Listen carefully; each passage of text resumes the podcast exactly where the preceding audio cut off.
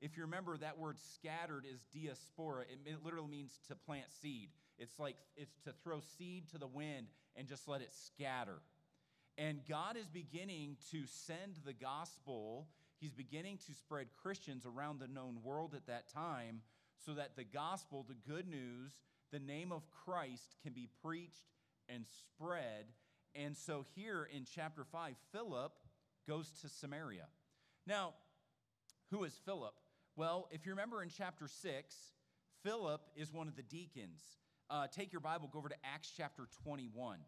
Go over to Acts 21 and look at verse number 8 real quick. Acts 21, verse 8, it says, And the next day we that were of Paul's company departed and came unto Caesarea, and we entered into the house of Philip the evangelist, which was one of the seven, and abode with him. What's that seven? Those are the seven deacons back in Acts chapter 6 that the church chose out. Philip is a part of that. And so Philip was a deacon there at the church of, at Jerusalem. Um, here in Acts 21, verse 8, he's referred to as an evangelist. Now, we have evangelists come in from time to time, um, but here he is referred to as an evangelist. What's an evangelist? Well, it's interesting. That word evangelist comes from the same Greek word that we get the word gospel, the good news. And an evangelist was a preacher of the good news.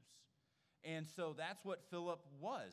Uh, Philip was also an evangelist. He was a deacon there at the church at Jerusalem, and he was also an evangelist who was a preacher of the gospel.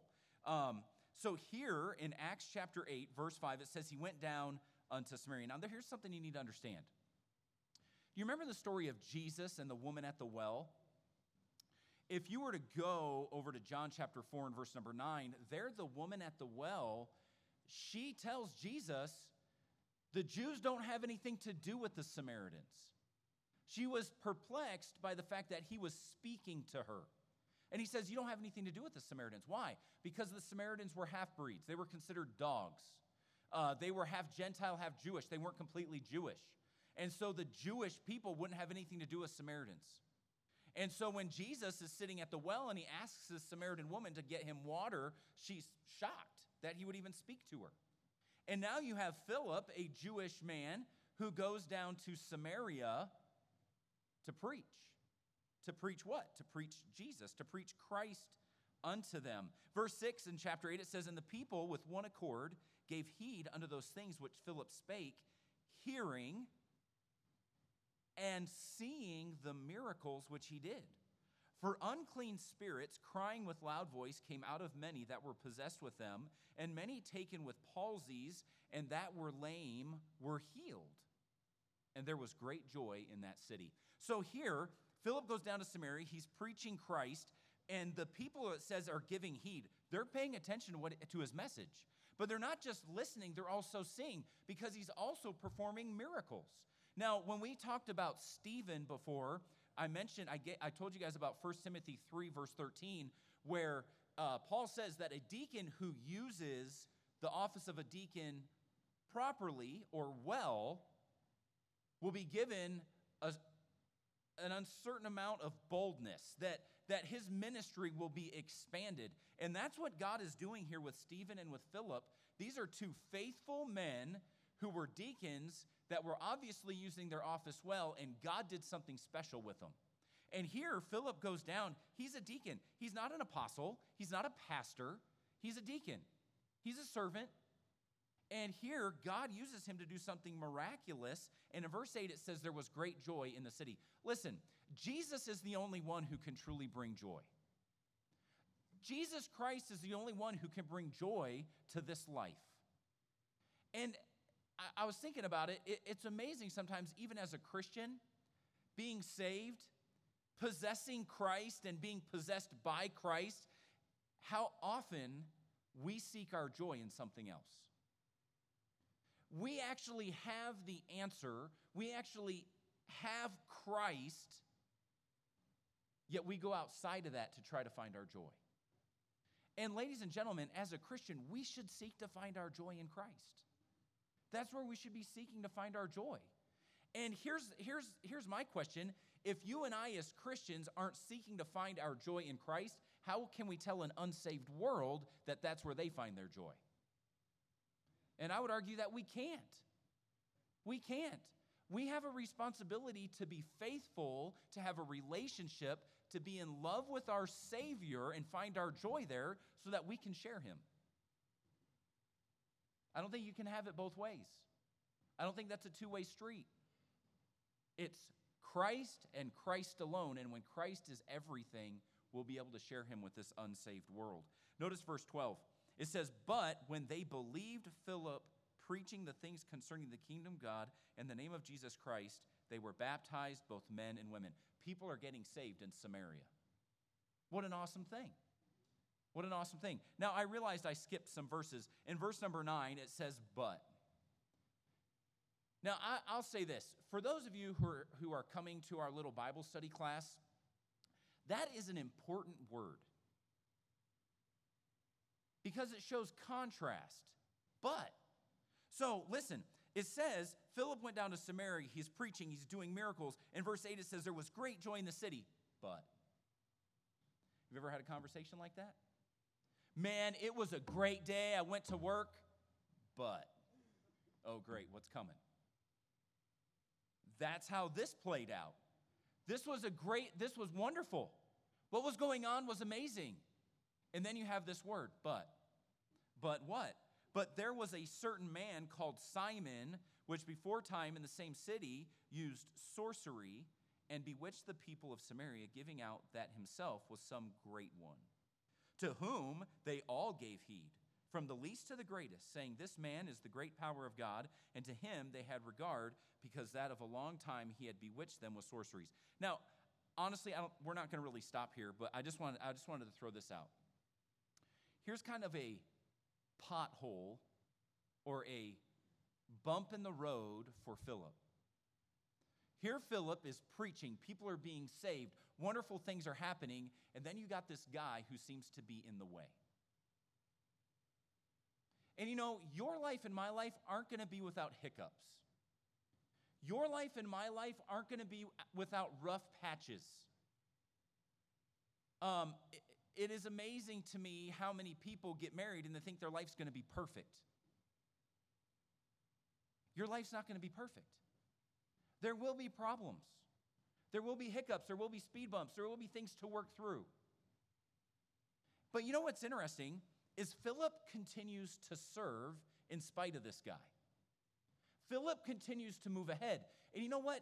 And, and you know this as well, if not better than I do, that in our lives, when we have those hiccups, we have to keep pressing on.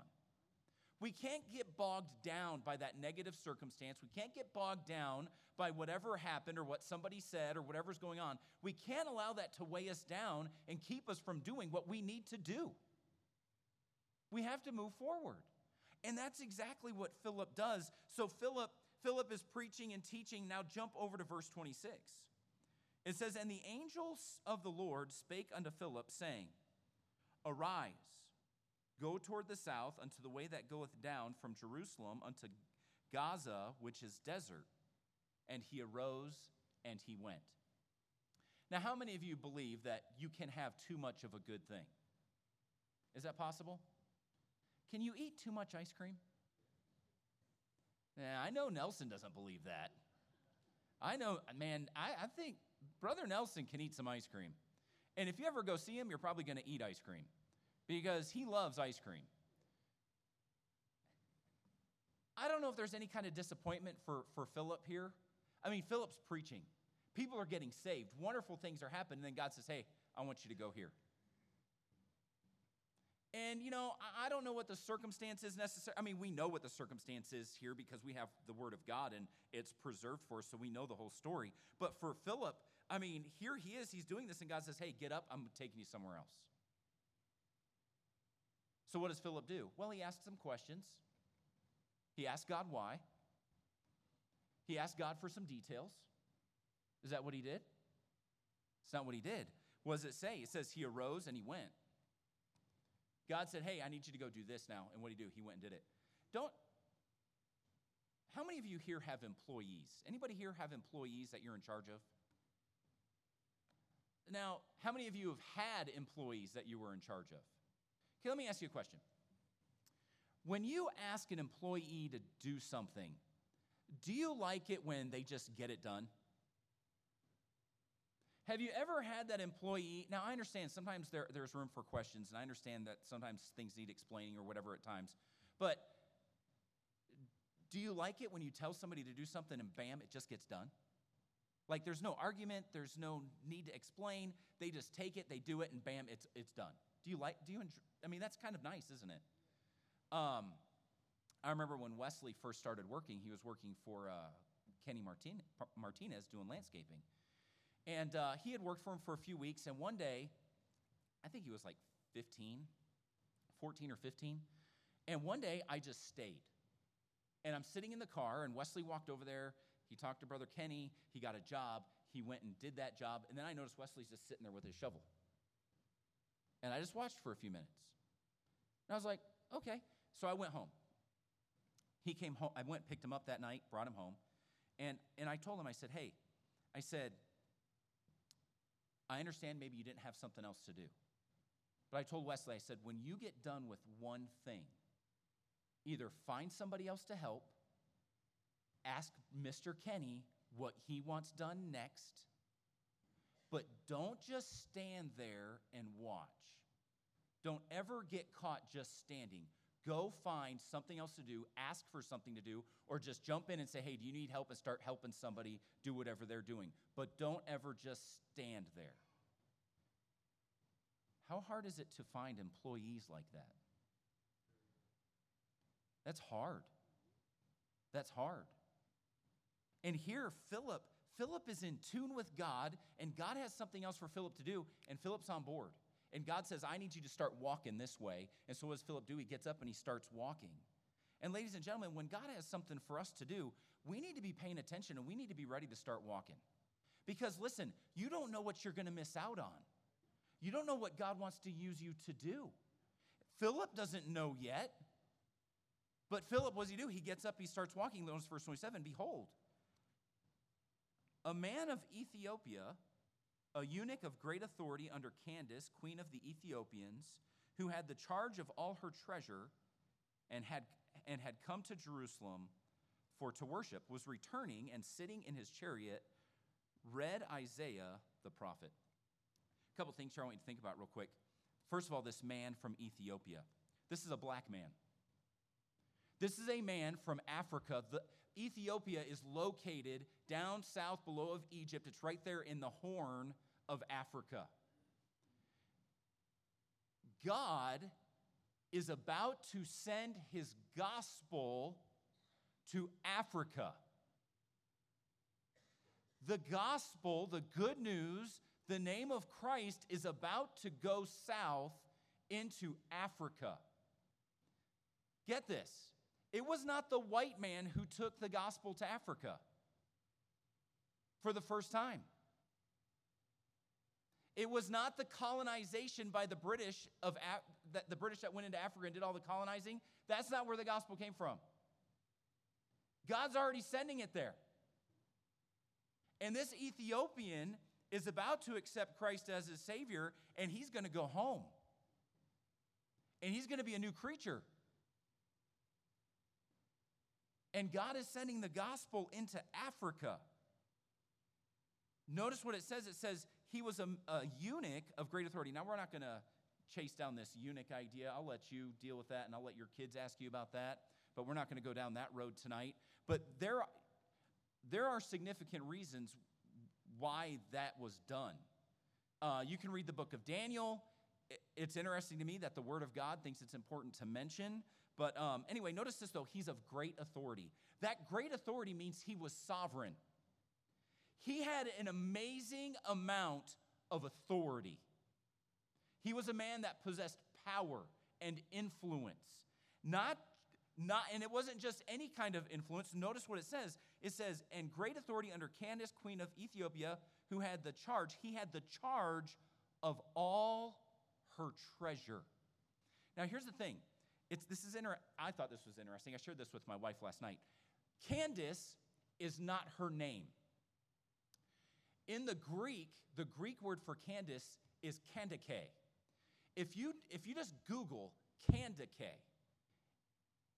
and you, and you look that up, search Kandake and Ethiopia, what you will find was it was the, the ruling name for the queens of Ethiopia. And back in the day, there is a list of, they say there's up to 21 queens who ruled Ethiopia, and they would all take this name, this, this title of Kandake of Ethiopia. And they would have their first name and then Kandake, and that was their title. This woman was, I mean, she was royalty. She, she ruled Ethiopia, and this man is in charge of all of her finances, her treasure. So he possesses a great amount of authority. This chariot that he's sitting in, I would imagine, is not some rundown pinto. Now, I, I, this is one thing I enjoy with my, with my kids, especially my boys. I enjoy when, we, when we're driving somewhere and they're looking down the road and they go, hey, what kind of car is that? I enjoy that kind of thing. Oh, look, there's a Ferrari. Oh, hey, the, you know, we, we really like the C8 Corvettes. And we're like, oh, man, there's one of those new Corvettes. And uh, I, I enjoy that. I would imagine that this eunuch's chariot probably demanded a little attention. I would imagine it's pretty elaborate. Um, he is representing the queen of Ethiopia. And so here is this man, this wealthy man, this man of influence, this man with authority and power. Here is this man in his chariot, and notice what he's doing in verse 28. He's reading the book of Isaiah. Now, he is ripe for the picking. He is ripe for the picking. Ladies and gentlemen, I guarantee you that if you will pay attention, God will bring people along your path who are ripe for the picking. But we have to be paying attention. We have to pay attention to when that spirit prompts us to give out a track or to ask a question. A couple weeks ago, actually, it was before we went on vacation, that Sunday night, I went to Arby's. And I pull up to the window and I'm waiting, and this, this guy, all tatted up, and I noticed on his knuckles, he's got Hebrew letters on his knuckles. And I was like, oh, that's kind of interesting. And there was something in my mind that said, you, sh- you, should, you should ask him, you should bring it up. And I'm kind of like, eh, I don't know, that's not, I don't know, mm, I don't know. So he hands me my food, and I said, hey, are those uh, Hebrew letters on your, uh, on your knuckles? He said, yeah. I said, what's it mean? He says, oh, it's the name of God. I said, oh, so it's Yahweh. And he said, yeah. And he kind of looked at me like, okay, yeah, it is. And I said, okay. I said, uh, well, that's pretty interesting. I said, well, can I give you an invite to my church? And I just gave him one of our little postcards. And I said, can I invite you to church sometime? He said, yeah. He's like, man, thanks a lot, brother. God bless you. And he closed the window and I drove away. That's all it was. Now, I don't think he's been to church, and I don't know if he'll ever come to church. But I just felt like I was supposed to do that. And, and we have to be sensitive to those moments. So notice verse 29 Then the Spirit said unto Philip, Was there this booming voice that came out of the clouds? I don't think so. I think the Spirit was prompting Philip. I think he was speaking uh, silently to Philip Go near and join thyself to this chariot. And Philip ran thither to him and heard him read the prophet Isaiah. So this guy's reading out loud. And here comes, here comes uh, Philip. He's running up to this chariot, and he, he runs up there, and he hears him reading, and he says, in verse 30, and Philip ran thither to him and heard him read the prophet Isaiah and said, Understandest thou what thou readest? And he said, How can I? Except, except some man should guide me. And he desired Philip that he would come up and sit with him. The place of the scripture which he read was this He was led as a sheep to the slaughter, and like a lamb dumb before his shearers, so opened he not his mouth. In his humiliation, his, uh, his judgment was taken away, and who shall declare his generation? For his life is taken from the earth. Here he's reading Psalm 53, verses 7 and 8. Um, let, me, let me also say this. Notice it says Philip ran in verse 30.